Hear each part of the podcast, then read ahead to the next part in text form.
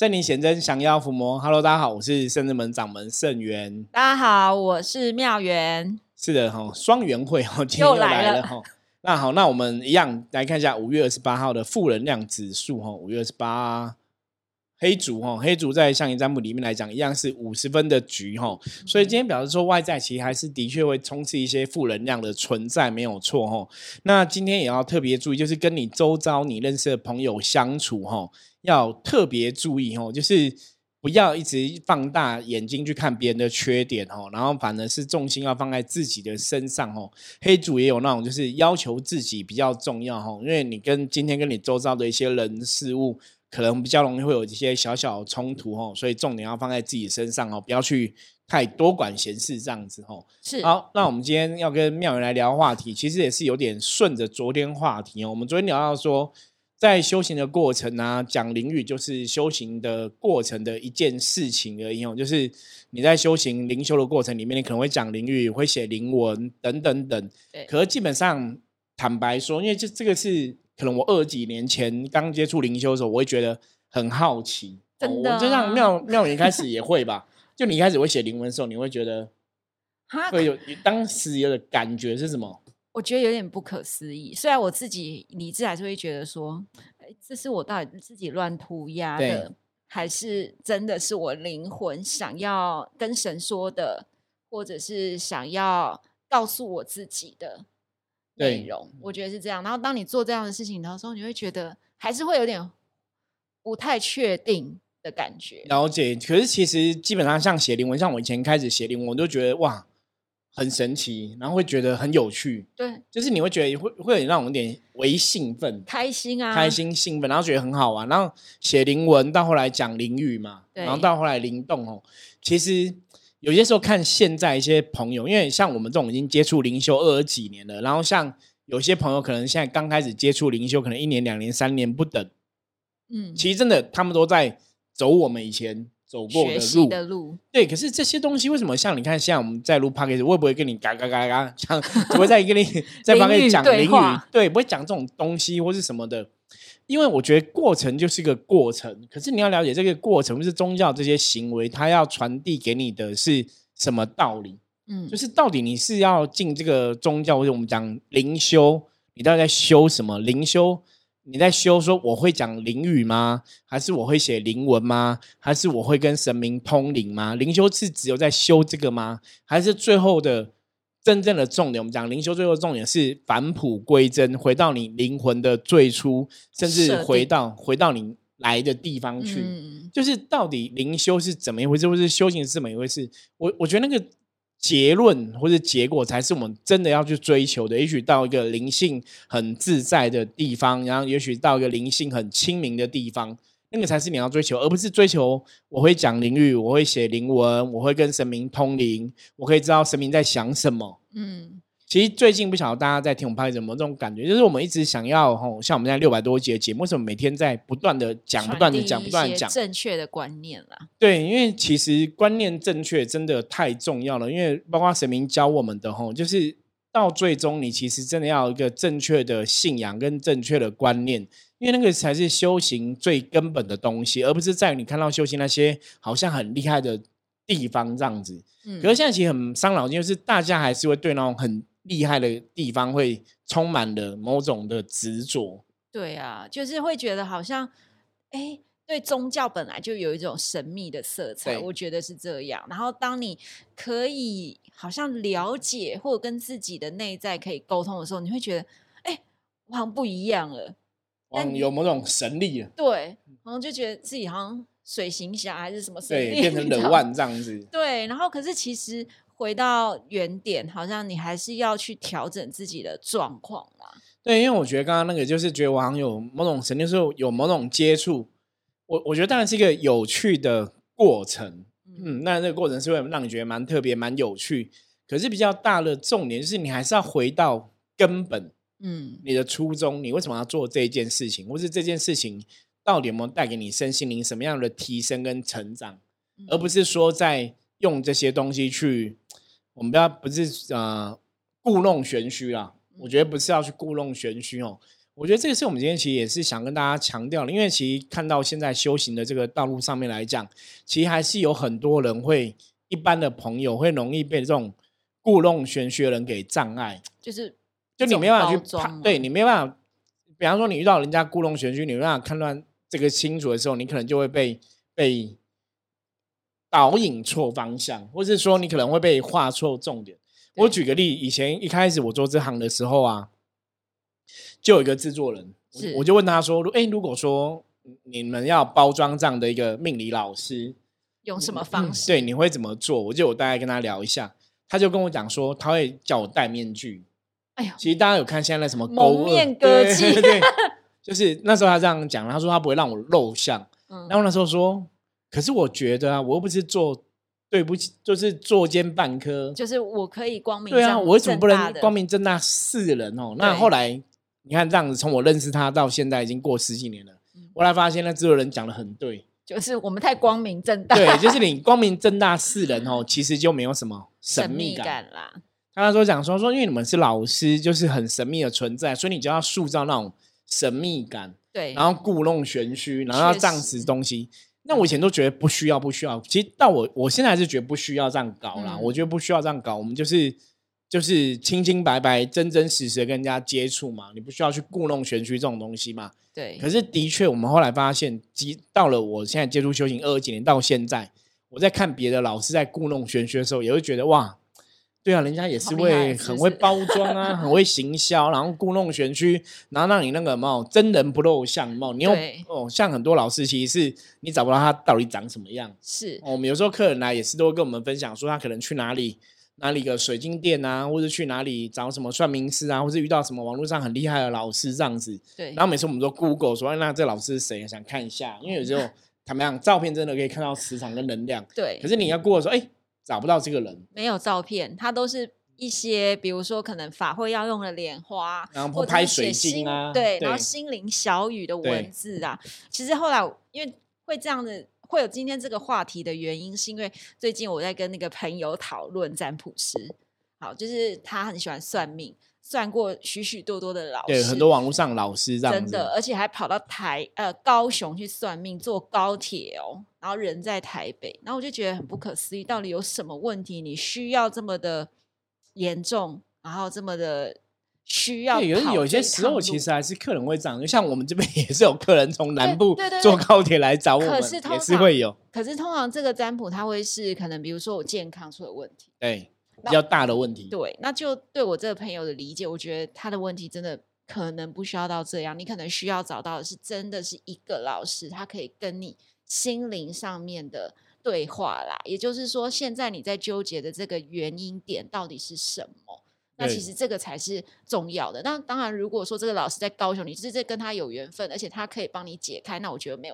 有问题。可是这朋友他可能一直这样长期算下来，可是最内心的那个纠结点一直都没有被突破，所以你看他可能搞到几年之后还是在算，还是一直都这样，就是你没有进步嘛，对。所以我们就一开始聊一下这个话题，他就推荐我一个占卜师，然后我就去看了一下，他可能就是会讲说我们要限定名额哦，我们现在做这个法会的目的是什么？可是我看着看着，我就跟我这个朋友说，我觉得第一个，如果说你是真的有神佛在相挺你的，那神佛我们在讲的是我们的主神像千手千眼观世音菩萨，他是寻声救苦。所以如果我今天很急，不论他是感情、健康、工作什么问题，我通常都会是，那我赶快找时间帮你处理，对，我不会限定说不好意思我们只有100人，满了就不行了，我不接。可是我觉得人在这个状态，当你在心慌意乱的时候，你自己心情不稳定的时候，你就会觉得说他是不是真的很厉害，那为什么要限制这个人？那我越想要给他算，因为我这个问题我卡2年我都一直在算，都没有找到问题啊，我超想算的。可是有时候这个就是人家讲饥饿行销啊，对。所以我其实主要是要跟大家分享，就是当然有一些魔鬼藏在细节里面，就是如果你真的想要被解惑也好，甚至是你觉得这个老师好像口耳相传的还不错，但是他确实有限制名额，如果你还用理智的说老师本来就是要休息啊，他能量不好他怎么帮我们占，可能有的人也是对的哦，对，这样好像也好像有道理。对，但是我觉得这个问题就是在于说，好，他可以这样讲没有错，可是如果老师有跟你说，那我今天可能因为名额比较多，那我可不可以跟你约下礼拜2或下礼拜3？对，就是会，我觉得这会有一个转换，他不会说，哎，不好意思，我不要。对，可是其实妙缘这个应该像我之前 Podcast 就有分享过，当初为什么我们圣真门会这么大开方便之门，就是什么都大家如果找到我们，我们真的可以帮，我们都会尽量想要帮忙哦。我觉得真的我们可能在思考这个逻辑上比较能去同体大悲，对，就 你比较可以去想说这些大家的需求是大家状况是怎么一回事哦。因为最早以前我也是遇过这种，就是我那时候也是觉得我有很大的问题，一问要去问人家，然后那个老师也是限制名额，所以后来我就没有问到。可是我说过，我说我当场就是很生气而且很难过，因为觉得如果那个老师也是说他是某某神明的代言人这样子，那我说如果你是个神明的代言人，你怎么不会寻声救苦？我已经这么惨了，对啊。然后我已经跟他讲说好，因为他说他是问是有限定名额，他那天只能问20个人好了，可那天他可能已经问了25个，他已经有多开放5位。那我说那我可不可以再加我1位，可能第26位？那他说他就满了嘛。那我跟他讲很快，我说那我可以问很快，我问3分钟就好了。他死都不要，对啊，就不要。然后我其实就很生气，然后跟很难过对，所以我当下就有发愿，我说如果以后我有能力帮助别人成为一个老师的话，我一定会尽量满足大家的需求。我觉得这是同体大悲。就像我那时候的想法是说，对啊，如果我现在是想不开想要自杀，那他不给我问，我搞不好去自杀了，这样子会不 OK 什么的，对。可是其实像刚刚妙缘讲的部分，我觉得真的是对你说限制名额，我就要看。当然以能量角度来讲，你说也许我的功力只能保佑100人，那可能 OK 嘛。那可是我另外一个角度就会想，这就是刚刚妙也有问我的，所以师傅你可能觉得这个老师他背后的能量是哪里来，因为他也没有写到嘛。是，其实我觉得大家真的可以去判断，就是每一个命理老师或是每个通灵老师或是每一个修行的朋友，理论上来讲真的坦白说，他应该都会有一个无形的，不管是神还是佛或是一个高灵，他一定会有个能量来源，他不可能没有。基本上我们遇过太多人，就是你说他是通人，他一定还是有个能量来源，包括谁？包括国外西方心理学大破荣格，荣格都曾经在他的书上写过，说他做梦会梦到一个白胡子的白头发老人家，有点像他的一个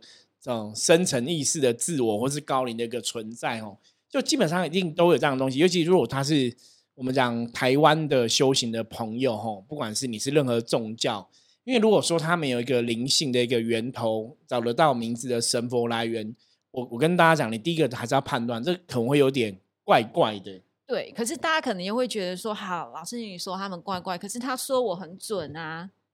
对，可是我们讲过了，我就去。对，我前几天去拉拉山。对啊，你还是要知道说他的那个能量来源啊。对，能量到底是从哪里？你的主神，你在，因为为什么这样讲？因为当我们在碰到无形世界的事情的时候，在处理的时候，其实都是在比你后面的老大是谁。我要跟大家坦白讲，我们在帮人家沟通协调、处理阴阳的是非不是在比你功力多强那都有时候是在比你后面的主神是谁那当然你功力的强弱也是个问题，因为你功力越强，你才能跟你的神越相应，你才有那个法力，甚至你的功力越强，你才有能量去对付负面能量。是，所以当然这个老师修得好也很重要可是大多数，我以前曾遇过一个，就是他是佛教的修佛的一个朋友，他也是很厉害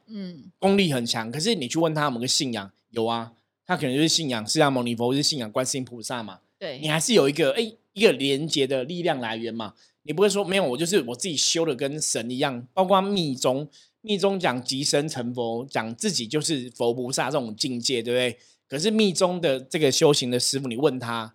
他一定还是有一个主要的上师或是一个主要的信仰对，一定还是会有一个主神，你知道吗？他不会说我虽然是即身成佛，因为密宗以前我就遇过一个密宗的老师，他就讲说他们是即身成佛，他是自己修成佛菩萨。对，所以他就跟那个客人讲说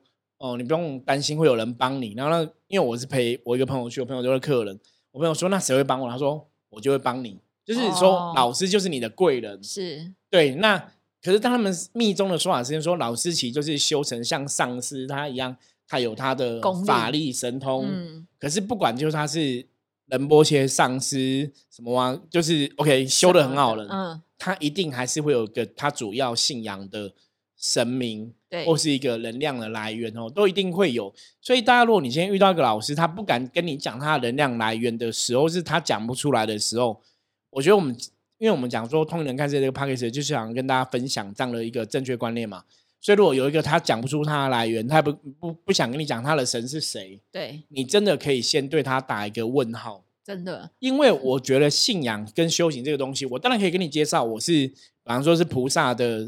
小孩，菩萨哦，或是母娘的孩子啊，或是什么天公啊、囝啊，都可以讲嘛，因为又不是见不得人的事。是，那我有个正确信仰，我跟你讲我的信仰是什么，可是我不代表我要跟你传教啊。对，对我跟你讲我信仰什么，那是我对我的神的一种尊重嘛。对，可是如果连我都不敢讲，有些时候我都觉得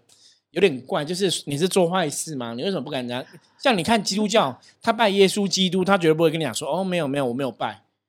对，只有拜撒旦人不敢跟你讲嘛，拜基督耶稣人应该会跟你讲吧。对啊，所以其实我觉得，其实透过这一集，主要是来跟大家分享说，你怎么去判断说你今天找的这个占卜师也好，或者是你今天拜拜的地方能量到底是好的还是不好的。虽然有时候他可能会说中你心里的某一些点，因为毕竟比如说他透过塔罗本来就已经被灌输了每一张卡他的意思了，所以其实他还是有可能占得准的，那只是说那有没有一个解决的方法。因为很多占卜你可能只是想要知道说那我换到这个公司好不好，会不会赚，然后能不能更好，大家其实想要追求的是好。可是有的时候你的根本问题点是心态上面，比如说做事的方法是一种，然后比如说心理的想法是一种，他必须要从深度的去调整改变。那我觉得这个东西他就必须要找到对的占卜师跟好的师傅也好，或者是好的一个地方，让你真的能够解决根本的问题吧。对，那当然占卜我们讲占卜算得准的人，我觉得还是蛮多的啦。对，因为现在这个时代就是占卜基本上就我们这种玩占卜的人来讲，我觉得学会占卜或是占卜算得准感觉不是太难的问题。对，那如果今天这个人他不是占卜，他又跟你讲他是通灵的话，那你也可以去访问他嘛。你这个通灵到底是跟谁通，为什么你会通灵，我觉得大家还是可以去试着去尝试询问让你去判断。因为很多时候我们在接触无形的部分，就像我们刚刚前面讲，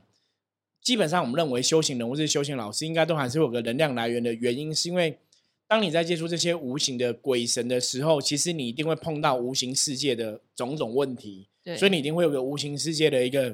力量的牵引存在，帮助你去判断或是帮助你去处理这样的一个事情。哦，对，一定会有这样的东西存在，所以大家还是要去判断。对啊，所以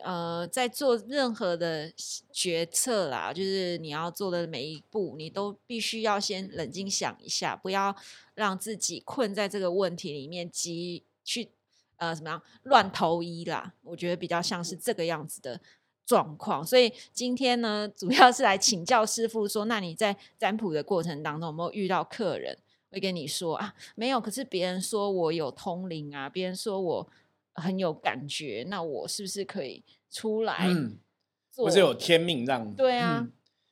应该这样，的确在我们这个行业上的确遇过很多这样的客人就是说他可能在别的地方哪个老师跟他讲说你可能也有修行的使命，这我们讲过嘛，其实很多人都有修行的缘分跟修行使命。那有的可能会跟他讲说你就是可以有感应啊，或是可以看到鬼神什么的。可是我常跟很多这样的朋友讲，我说最终你还是要回到你自己的身体上面。因为我们的看法是，如果你有所谓天命基本上来讲就是也不用特别去问别人，因为如果你有天命真的要做什么事情，你的神一定会把你往那个地方引导，你早晚会走到你该走的路。可是我如果说我不知道，可是我就会写这个灵语啊，那我这灵语对没有那写所以写灵文或者讲灵语那就是一个修行的过程嘛，那只是说你可能灵性被开启了嘛，你跟你的这个不管是本灵的部分，可能是说跟这些神明有一些沟通能量沟通是能量共振的结果，嗯，那也不代表有什么特别的，因为基本上就我们的角度来讲，每个人都有灵修的缘分在，或是灵修的一个因缘，所以就我们的角度来讲，基本上每个人应该都是可以跟神明来沟通的。那只是说你在判断说你今天遇到一个老师，或是遇到一个修行团体，或遇到一个师父的存在的时候，你要怎么去判断他的能量到底是好或不好。我们之前一直跟大家分享过，我说像我们刚刚前面提到嘛，第一个就是你要去知道它的能量来源哦，这可能是一个，那有的可能是说他也没有特别讲，那你就要知道他跟你讲的东西是不是符合所谓的正道的东西哦，就是大家要从这个道理去判断，甚至说这个人给你的德性，我举例来讲，比方说我认识那种修行的朋友，他可能也是跟你讲说你要孝顺父母啊，要做好事啊，然后待人处事都要尽量好啊，然后也跟你讲说母娘也是很慈悲啊，然后也我们要学母娘啊，做善事慈悲啊，嗯，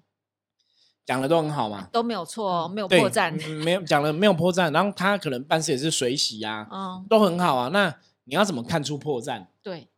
这个人抽烟又喝酒很严重啊，哦，那我就觉得不对啦，如果你的神讲这么好，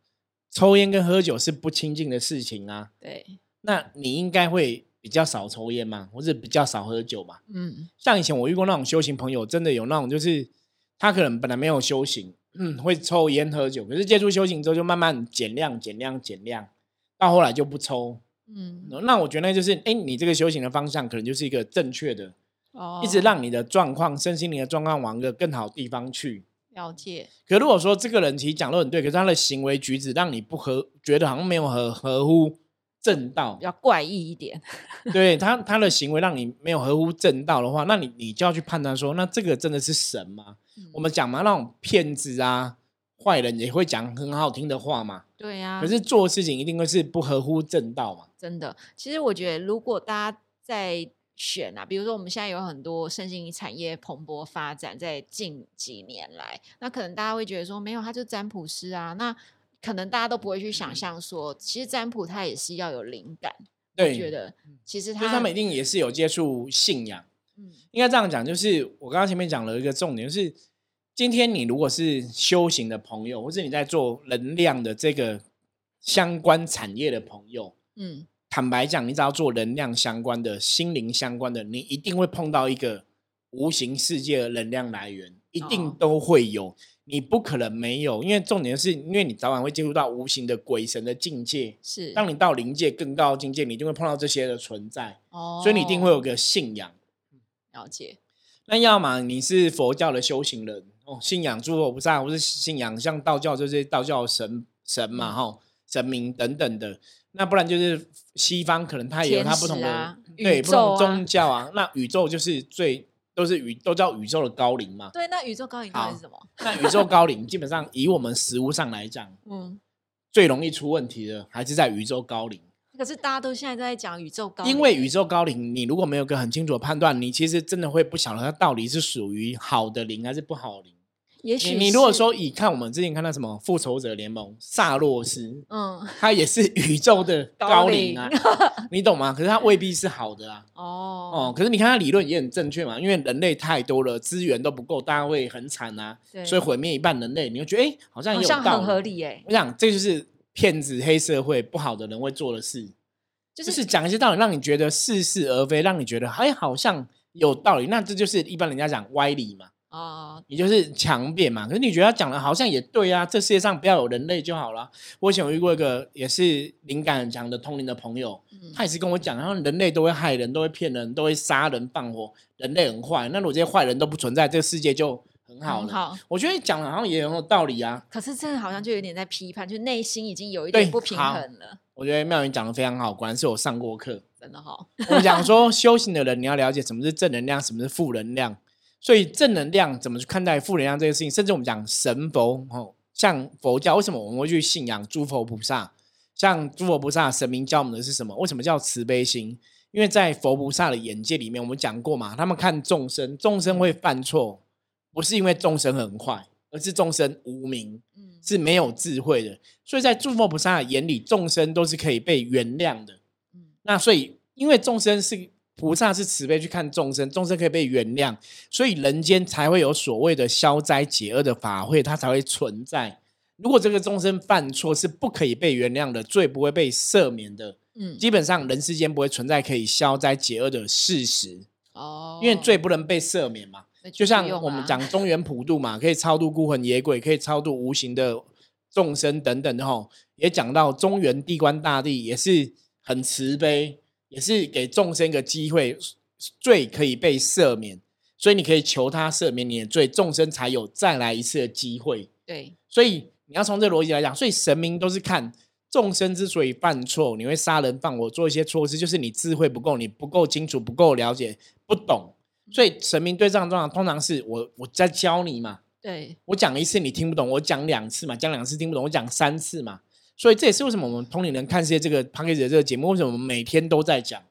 因为有的东西你可能听一次听不懂，听两次听不懂，听三次，所以有些朋友说哎，师傅你讲的东西我这样听来听去好像都差不多，重点差不多，我说对啊，就是重点其实就是这样子，这个世界就是阴阳要平衡嘛，对，然后就是要让人的内心要如如不动嘛，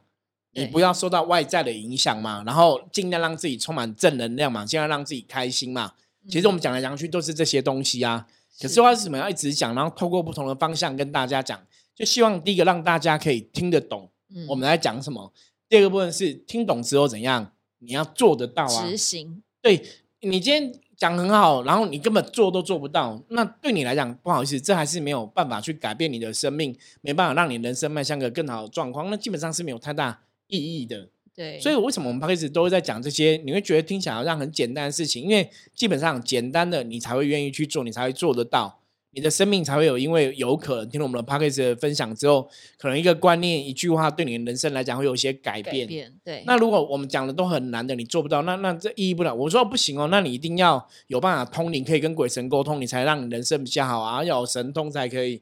那大家不是每个人都可以修到有神通，那怎么办，就该死嘛，其实不是这样子嘛。所以其实我们为什么跟大家讲最终的源头回到自己嘛，所以回到自己就表示什么，就算你今天不会写灵文，你不会讲灵语，你听不懂自己讲灵语是什么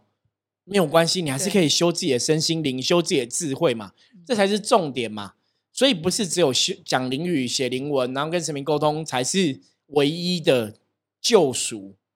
像之前我曾经听过一些像，因为像我们都是灵修走出来的人，其实现在灵修法门人太多了。对，那你说我们比别人厉害在哪里？我有时候会跟大家讲说，因为重点是真的，我们2022年，第一个是我觉得我自己部分是很认真在走这条道路，第二个是我们真的遇过的事情、看过的事情、经历过的真的比较多。对，所以你当然就会知道比较多吼。那你说我这20几年的修行经历对我现在的状况来讲有没有帮助？坦白讲还是有啊。是啊，你懂吗？你20几年接触的东西，看了多少东西，跟有些人可能刚踏入1年2年3年，我觉得还是不一样。我觉得还有一个很大的不一样是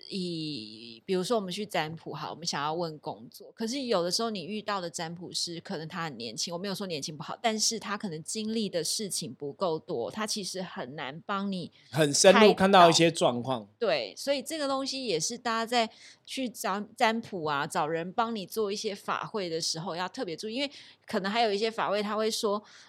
我不是公庙，但是我会举行100人的法会仪式帮你。那个我就对，我就觉得说如果你不是公庙，那你去举办法会，那你的能量从哪里来？对，我觉得就很好奇，但你凭什么去扭转乾坤？是谁在帮你的？因为人如果他都是用他自己的功德补，基本上是很可怕的。对啊，就是你要用你的能量去帮这100个人200人扭转乾坤，我觉得那太可怕。因为像我们在做事有神明在互相帮忙，可是我们在碰这个能量，我们还是会消耗自己的能量，都觉得那个是你要耗损自己福报、功德等等的。那你如果说这个人是没有一个神明的能量来源，而是靠他自己的话，我就会想问这个人，那你何德何能？你凭什么有力量去帮别人扭转人生跟命运？是因为我连我们深圳门22几年，我这么认真修行，我的灵魂累世这样修行，我都到今天不参加办这些法会都需要神明帮忙了，真的啊。那你说那个人，哇，那个人很强，你可以直接改变人家的命运。对，大家有没有听到这个你才知道说这样听起来很好我要去这不是很好，这样听起来觉得有点怪怪的。 对，其实你懂吗？所以他一定要有第一个，就是要么你就是有个能量来源，神明当帮你做主，那如果没有都是你自己，我跟你讲那真的某种程度上来讲我觉得不太合理啦，那大家要去小心。那如果他真的不小心，我之前就参加过，那怎么办？如果我们没有那没有关系啊，你花了钱就是这个人要给你嘛，所以他可能用他自己的功德来帮你补嘛。可是当然这是比较正统的啦，可是你比较怕的是如果这个人其实后面是阿飘是鬼嘞，是妖魔鬼怪嘞，那你可能就会不好。所以我觉得大家在做任何事情，尤其跟这种身心灵产业相关能量相关，我觉得要有智慧啦。那另外一个我想最后跟大家分享的重点就是一样修行，我们刚刚讲修行的重点就最后都是清净，都是如如不动，对，都是六根清净。这清净就是佛教讲六根清净，不会升起任何不好的贪嗔痴的欲望。所以如果今天假设你认识这个占卜老师，对，都穿得很辣很肉，你真的要稍微思考一下，我觉得他未必是一个 OK 的部分。因为如果他勾引起你的欲望，是，其实我觉得那不是一个神会想要做的事情啦。对啊，我觉得这是给大家判断，因为修行最后终是清净，所以你在宗教寺庙前为什么要庄严？像以前很多宗教就会规定，就是你在宗教寺庙你不能服装仪容不整嘛，那是对神明 不尊敬嘛。是今天假设如果说有一个女生占卜师，然后 都穿低胸或者穿热裤办事，我跟你讲你都觉得